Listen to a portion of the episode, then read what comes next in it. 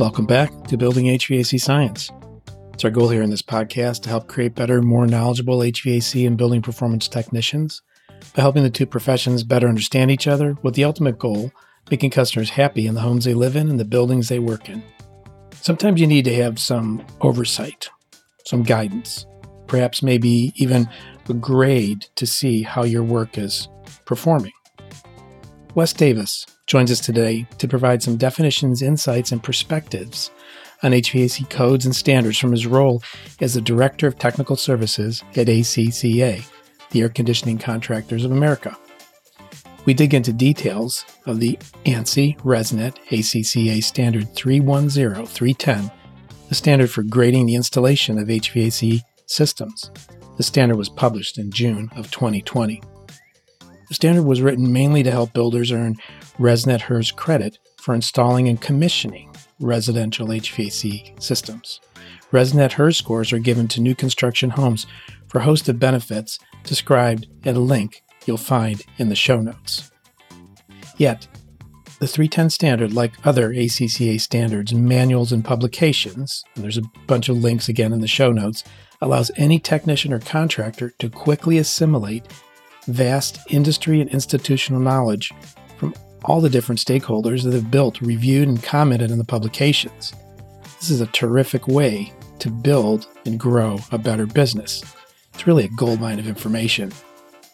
Wes and I also touch on the vast array of other member benefits that are available at ACCA, like MIX groups, advocacy, forums, and technical support. It's also a great way to immerse yourself and your business in this world of knowledge and connection by attending the next ACCA conference, which is in October in Indianapolis, Indiana. Again, link in the show notes. There's also a link to that ANSI ResNet ACCA Standard 310 which is the link comes from the ResNet website. And if you don't know already, I host the ResNet Res Talk podcast. You can find it at Res Talk. And we've talked about this standard before with Wes and others that are involved with the standard. We also have a link to the ACCA online store, advocacy, educational info, all kinds of resources.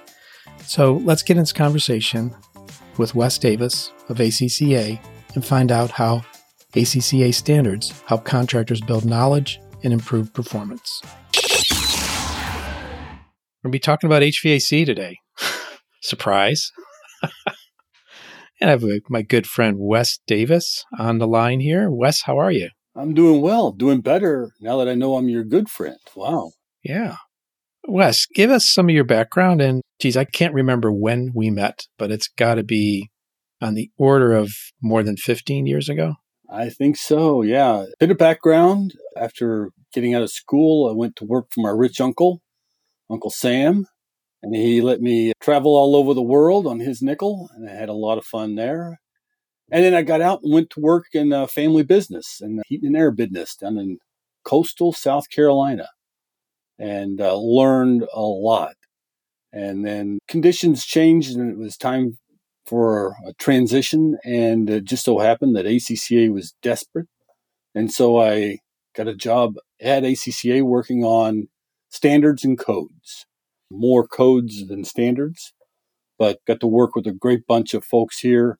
And many of them have decided to retire or move on. And so I'm sort of the last Indian in the ring from the old days. But to your question, it was at a South Carolina Heating and Cooling. It used to be the South Carolina Heat Pump Association. I believe we met. You were working a booth for Testo at the time. Probably so. And struck up a conversation and fell off for a bit. But then when I got back to ACCA, it was good to catch up and reconnect. And we've been talking ever since. So, how long with ACCA? since 2006. 2006. Wow. So quite a few. Yeah. For the listeners, because sometimes I think the phrase codes and standards falls off of everybody's tongue or falls out of their mouth.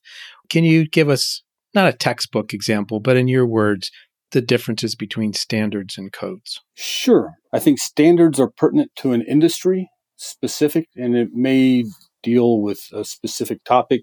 For example, our ACC quality installation standard is a specification for metrics that need to be performed and how they can be evaluated. What are the approved procedures to do so? And then a code is a minimum standard for complying or building a structure. And so very similar in many ways, but also very unique. Standards are, again, going to be, in my opinion, specific to a topic. And a code is going to be more broad, more general, like building a residence or building a commercial building or how to build a swimming pool, an enclosed swimming pool. So a little broader. And ACCA is a standards developing organization. Thank you. I was going to say that there's actually a term for that. And that requires some heavy lifting, some work to keep that in place. It does. There's an audit every five years, and they come and check our records. Uh, there are compliance requirements, so we have to keep our standards current.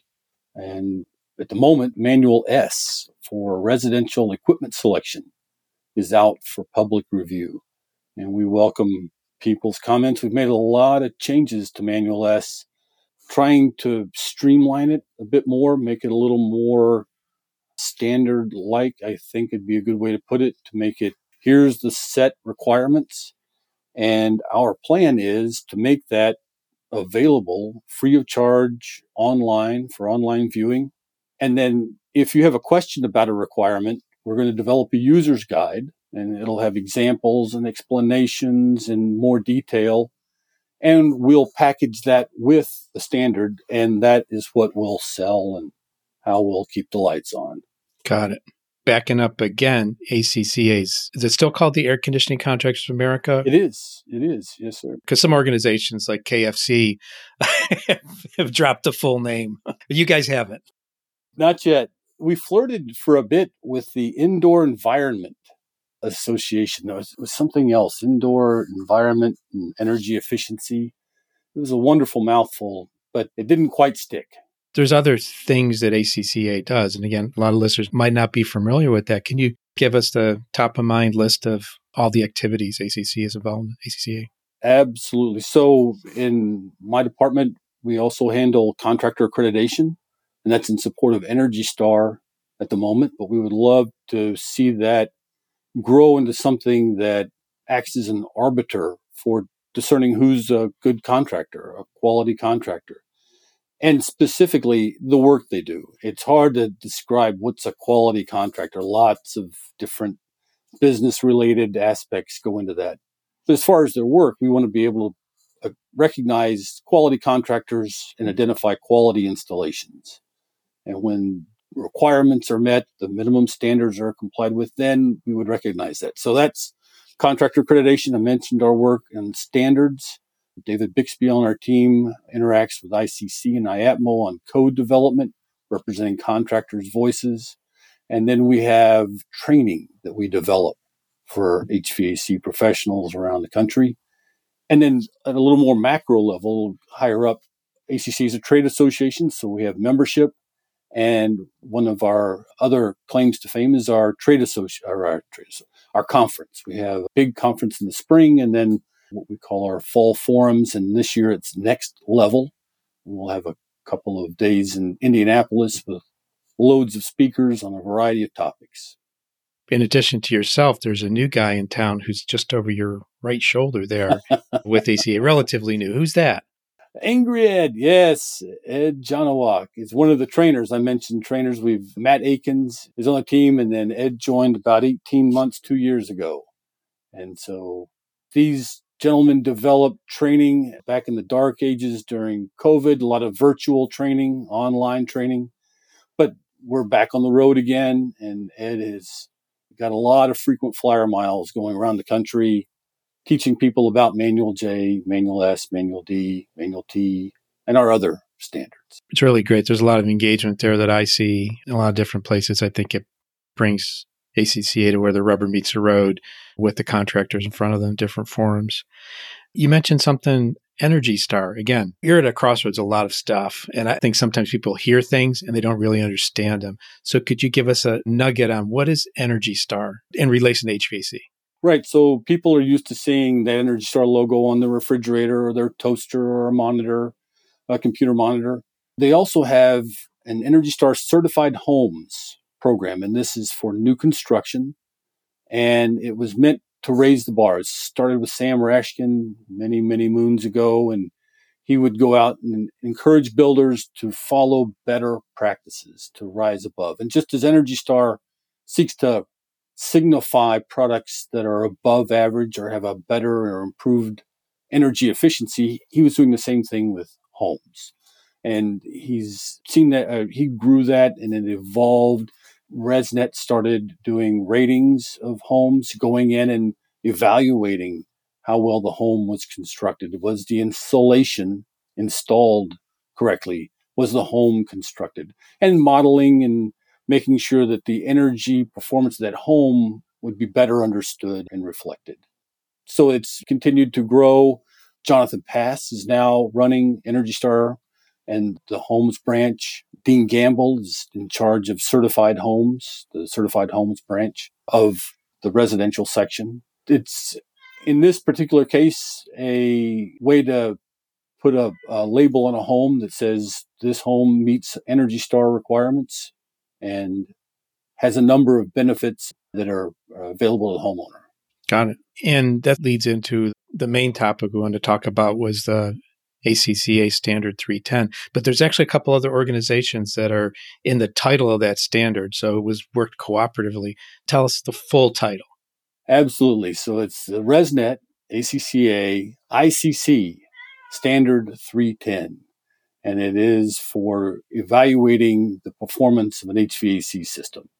And this information is factored into the Energy Rating Index which is a part of standard 301, and that's a ResNet only standard, but that's the standard that is used to evaluate and model a home's energy performance. I look at standards every now and again, and I look at them and go like, it's just a compilation of good knowledge about the world that anybody can use. I mean, the specific topic that anyone can use. Why don't you go through? There's like five main blocks or hurdles, if you will, to be considered, I guess, high quality? Absolutely. So the five are there's two prerequisites that need to be done before you can start to apply the benefit that would be gleaned from compliance with the standard. And the first is design, the HVAC system design. And it goes beyond just verifying that the right window loads or floor area was considered in evaluating the home's heat loss or heat gain, but then also was the home built that way? Sometimes change orders come in and we are going to encapsulate the attic or we are going to bump out the master bedroom or let's change the window package or add this large window in the living room or something like that. And so it just says, was the home built like it was modeled? And if it was, great. And if it wasn't, great. It's still fine But did you incorporate those changes in your load? Yes, I did. Equipment size is still the same. Great. Let's move on. If not, oh, wait, wait, wait, we need to make a change here. We need to maybe change the size of the equipment or modify the ductwork. So, prerequisite one, design and confirmation was built to design. Number two, duct leakage. You must meet minimum duct leakage requirements. We've got a nice tight duct system. And if we've got those two prerequisites, then we can go into measuring airflow. And when we measure airflow, we know it's going through a nice tight duct system. Then we look at the fan watt draw per CFM. Are, is the motor working efficiently or is it pushing, having to work a little too hard to move the correct airflow through the system? And then last but not least, refrigerant charge. And the standard was written aimed at ResNet raters. So it's meant to be uh, something a rater could do. ACCA encouraged that the standard also allow for an HVAC professional if they wanted to evaluate the design and confirm the home was built as designed, they could. If they wanted to measure duct leakage, they could. They are or should be measuring airflow. They can take those motor measurements and confirm that the watt draw per CFM meets the standard requirement. And of course, they're charging the system so they can charge the system and relay those elements to the rating software and incorporate. The intent is that if you do these things and you see the benefit of having good airflow, low watt draw per CFM and the refrigerant charge on track, then you get your HERS score, your energy rating index score reduced. And that's beneficial to the builder, beneficial to the homeowner, and beneficial to that HVAC professional. And HERS ratings just are like golf scores. The lower the better. The lower the better. Yes, sir. Okay. Thank you. For those that aren't familiar with them. So the process you're describing is just good practice. It might be called upon to be utilized strictly when you're involved with a HERS rating with the ResNet Standard 301. But beyond that, it's also just good practice. Absolutely. Right. Now, these are things that should be done. And in my opinion, it's finally giving some credit to those HVAC professionals who've been doing it all along or who do pick up the necessary skills and start to employ it. And son of a gun, we do need to improve our airflow. We're not getting what we need. Let's improve our performance or having an efficient system that does incorporate the an efficient fan and right sized duct so that that fan can work appropriately and of course refrigerant charge. So in order to roll this out because I know it's been worked on for a number of years of course in order to build a standard I can actually remember some of the first drafts were just in Microsoft Word and went through a lot of changes and worked up to the point. Did the standard came out like in 2020 was official? That sounds right. Yes, sir. Now, in order to put it into practice, there's a lot of detail there, important detail, let's say that. But to put it into practice, I understand you're working with some tools that can produce that certificate. Can you talk about that? I can, but it's still a bit premature, Bill. We are working toward a way for an HVAC professional to work either with a rater or independently if a home's got a rater involved, they're already measuring duct leakage. To me, it would be redundant for the contractor to go back and measure it again just to provide that data point. But if the contractor and the rater can work together and compare and make sure that the design is correct and the building was built correctly uh, to the design, the rater does the duct leakage testing and then the contractor can measure airflow and fan watt per CFM and the refrigerant charge. Convey that information to the rater, and that information can then be factored into the energy rating index. Got it. But actually, the tools to make those measurements are well defined already in the standard. The characteristics of the tools. Okay, characteristics of the tools, absolutely. We are talking about the tools right. need to actually perform the tests. And then the standard itself, from what I recall, actually sort of has like levels of compliance, like specifications. Yeah, specification to get a grade within there. Is there training that's going on to help people understand it, or is it just more like organizing the practice that they already know?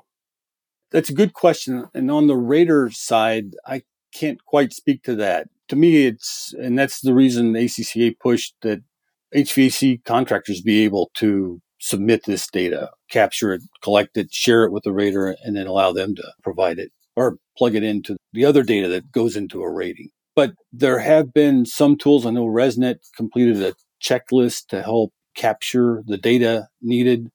And I know that we are very interested in developing a mobile app to help capture that information and share that hopefully effortlessly with rating software so that it can be factored in. But to the tools, most HVAC professionals have the tools to evaluate refrigerant charge. And I'm going to start at the back end. But there is a non invasive test that a rater could do.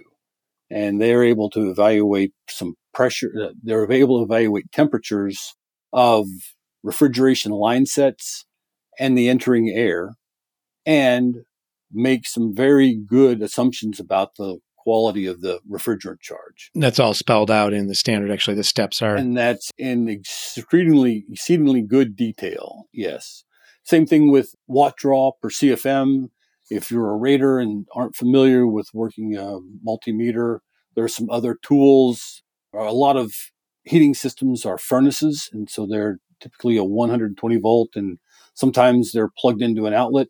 And so there's a watt meter that'll go between the furnace. And so they can measure, it'll measure the watt draw. And if you know the CFM, then you can calculate the CFM per watt.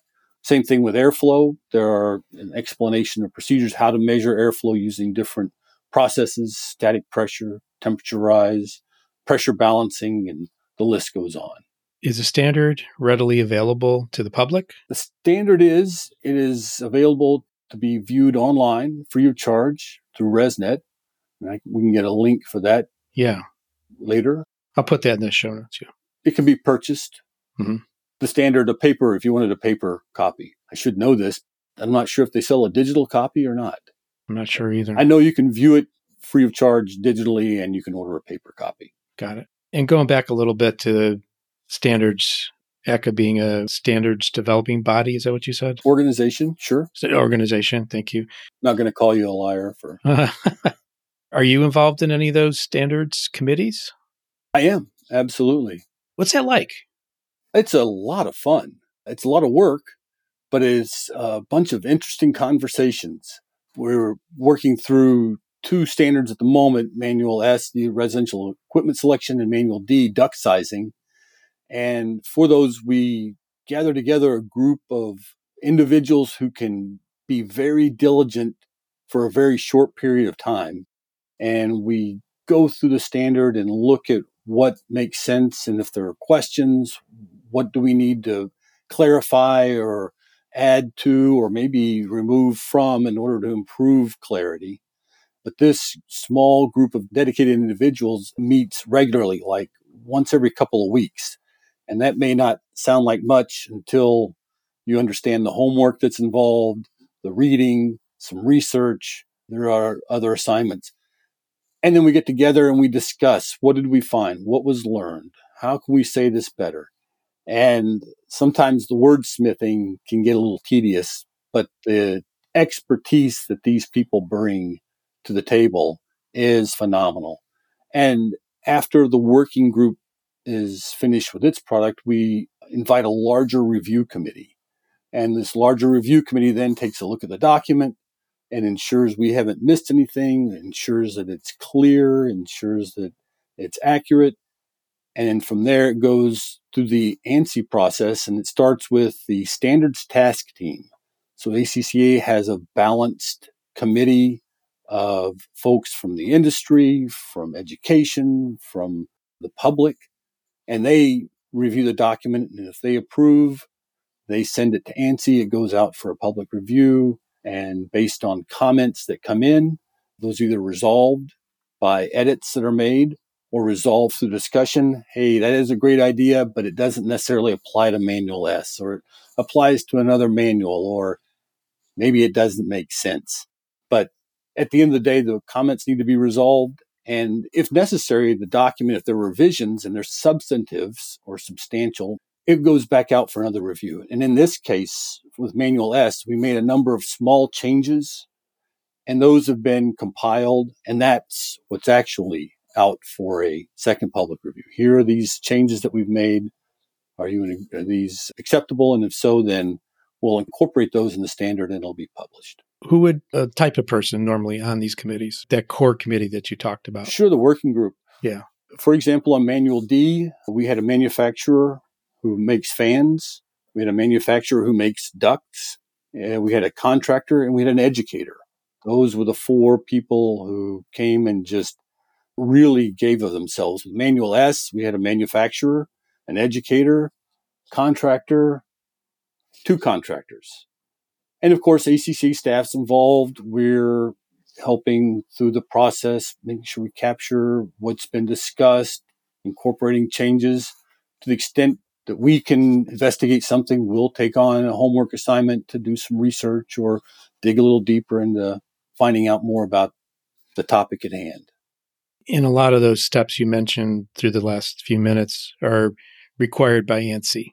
In order to maintain the purity of being an ANSI standard, it has to have certain characteristics in the process. Yes, there's a distinct process. ANSI spells out what they call their essential requirements. And then ACCA has a set of procedures based on those essential requirements, and they must comply with ANSI's procedures. But to your point, yeah, the balanced body, the standards body, sending it out for public review, addressing those comments, doing that in a timely manner, doing it in a public and transparent manner. They look at how we resolve comments and the information flow and did we give people enough time and did we hear that yes, they're resolved or no, they're not, but we can't get a hold of them. We've tried and there's they're non-responsive for whatever reason. So a lot of procedures, lots of I's to be dotted and T's to be crossed. And there's something I learned some of the standard committee I participated in. There's two words, normative and informative. Is that part of every standard or? Most of the standards on which I've worked have at least had a normative and informative, and the normative sets out the requirements. So typically that's pretty dry, thou shalt do X. And there's a lot of thought that goes into crafting those requirements. They want to make them clear. And what's interesting is there's usually hours of conversation that go into a given topic. And then you write this requirement and you know exactly what you want and what is required. And then someone else reads it and they go, You want me to do what? And they don't understand all. And so that gets to the informative sections. And usually that's where it's unpacked. And that's where hopefully a lot of those discussions are captured and that discussion is helps formulate an explanation that goes a little deeper and unpacks it and or what we're going to do is provide examples as well. Here's an application for equipment selection or duct design. So coming back around this there's a lot of work that goes into this and where does the benefit accrue? You covered it in bits and pieces here but who stands to benefit from this doing this kind of work the standards development work or following the standards? Following the standard, yeah. Following the standards. Yeah. Putting it out there into the public domain for people to act upon it. In my opinion, it's a little bit like medicine. A lot of trial and error along the way, and we're still practicing. But doctors know a lot more than they used to. If you haven't read, I think it's Toll, I'll get you the name of the author, but he wrote the Checklist Manifesto Oh yeah, yeah, yeah, yeah. Yep. He's a surgeon, and he just talks about the experiences that lead up to why it makes sense to follow procedure, why it makes sense to have a checklist, something as simple and rudimentary as a checklist. And so it's the same thing with a standard. We've got a lot of institutional knowledge. We've got a lot of trial and error. We've got a lot of research that goes into here's the way to size a residential piece of equipment. Here's the way to size the duct system. Here's the way to calculate the heat loss, heat gain, rather than we just don't know. And so rolling that into your business helps you benefit from all of this experience, all of this research on all of this knowledge. Operate in peak form. Like you said, industry and institutional knowledge is being shared.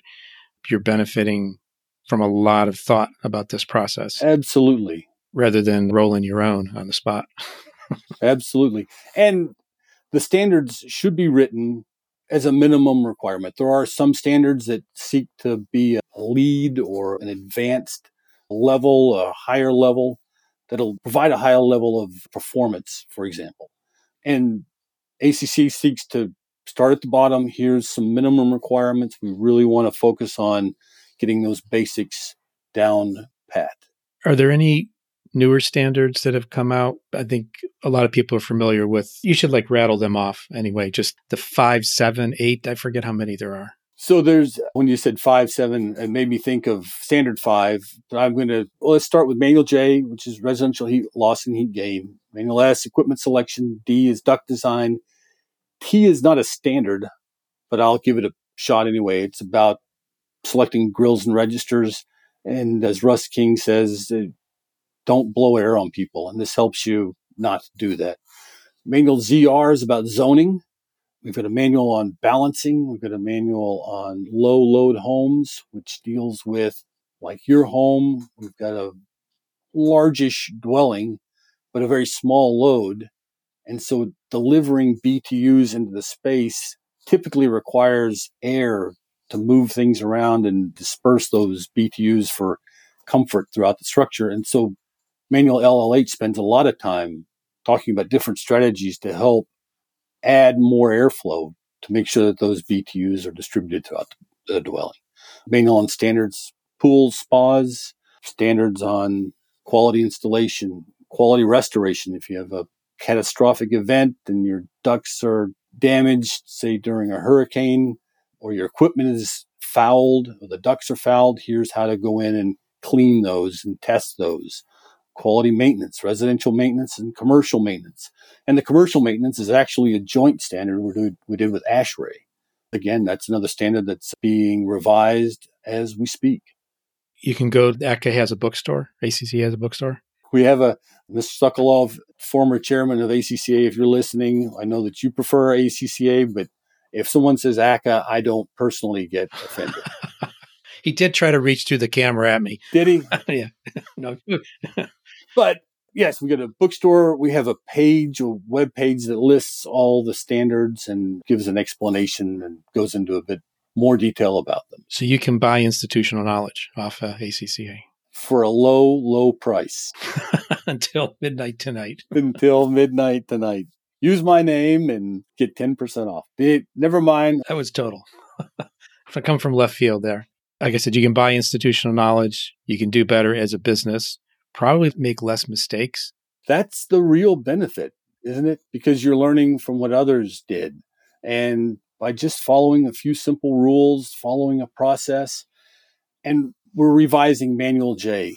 And the standard itself, I think, has is in really good shape. I'd like to see some improvements in the weather data. I'd like to revisit internal loads, and there are some other technical things I'd like to do. But one of the things I'd really like to do is simplify and define what a contractor or a practitioner, a designer needs to gather. What's that information? What are those defaults that we allow and specify those? But make it more about what I need to do to collect the data so that I can plug it in to software because manual J's evolved beyond something that you could hand calculate on a piece of paper. And so it's a great tool. You talk about learning from others. There's a lot of science and research in our current standard, and we just want to make that more digestible, more easy to understand so that the data set can be quickly, easily collected and then plugged in. You'd mentioned Manual J and software. Does ACCA have to review in order to be able to call like an actual Manual J result? Is there a review process for the software? There is, yes. So the software is submitted, we take a look at it, and there's a bit of a pre qualification process. We want to make sure that someone doesn't attempt to be recognized and their software does not start to meet all the qualifications. So we provide that here, do a self assessment. Does your software calculate this, that, and the other thing? And then the next step is we provide a blueprint, a home, and calculate the loads provide that information. We prefer to also see the software process so we can understand if there's a different answer, where did the deviation come from? Was the wrong table cited? Was it a rounding difference? Was it just a different process? We want to look at all those things. The goal is you want to make it work for them because you want to make it work for the industry. Consistency it's about consistency. And if you're going to say this complies with Manual J, ACCA wants to ensure it complies with Manual J. Are other manuals, do they also have reviews on them? ACCA reviews? Yeah. Manual J, N, and D, and we're working on one for Manual S. And people could recognize that. What will the wording be on the software that says? Powered by ACCA Manual J or S or D or N? So this is buyer beware. Caveat emptor, I guess is the word. Caveat emptor, absolutely. Very good. I really appreciate you sharing all this with the listeners. And sometimes people hear things, like I said, hear things over and over again, really don't understand what's behind them.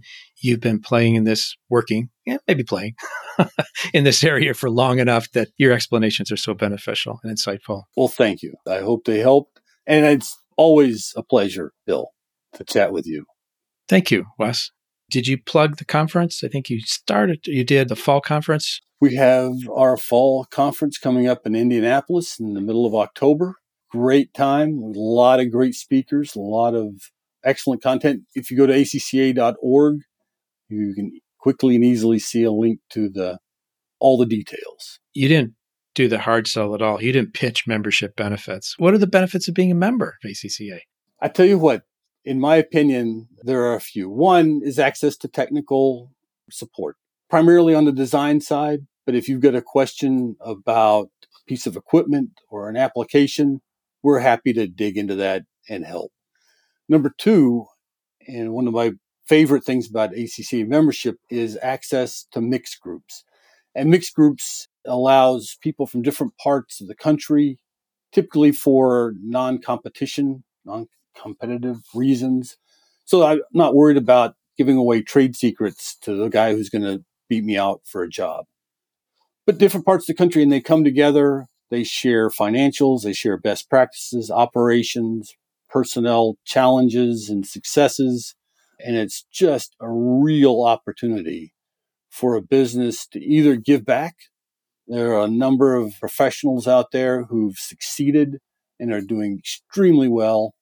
And they want to share, they want to help other businesses, especially those they don't to compete with, do well. And so it's also a great place for people that are struggling or people that just want to take it up a notch. I'm at this level. I want to increase my sales to this. Who's done that? I did. So you can sit at the feet of the master. You can have those interactions. There's a lot of deep professional relationships that are formed. It's a great benefit. And of course, after COVID, our contractor forum became a little more popular because people could post questions. Hey, how did you deal with this? Or what did you find about that? So I would say those are our three. There are many, many more. And I'm going to hear an earful from Bart later, I'm sure. But those would be my top three. I will provide a link to the membership page and the show notes, and anybody can listen, click on there. And absolutely. you've got a whole team of people that have, are organizing these things. Thank you so much again, Wes, for coming on. Always a pleasure, Bill. We'll get this out there to the public and get some feedback for you. Can I put your uh, contact info in? Absolutely. All right. I will do so and we will see you again at the next trade show. Thanks, Bill. Okay.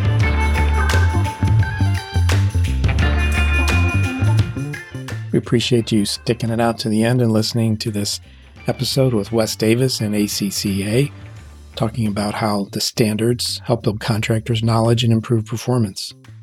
There's a lot of other great trade related resources and influencers out there, including HVACR School, HVAC Shop Talk, Stephen Reardon, HVAC Reefer Guy, Tool Pros, Service Business Mastery, Quality HVAC, HVAC Overtime, HVACR Videos, HomeDiagnosis.tv, AC Service Tech, Measure Quick, and the up and coming HVAC Misfits, which I'll be on as a guest in a few weeks here. If you'd like to feed back to us, you can send an email to marketing at truetechtools.com. And if you're in the market for any of the tools or test instruments we mentioned, or anything on your mind like that, take a look at what TrueTech Tools carries. In full disclosure, I'm one of the owners of TrueTech, but you can also use the secret code HVACBS for a nice discount. If you've not subscribed, please consider doing so. And thanks again for listening to the Building HVAC Science Podcast. Take care.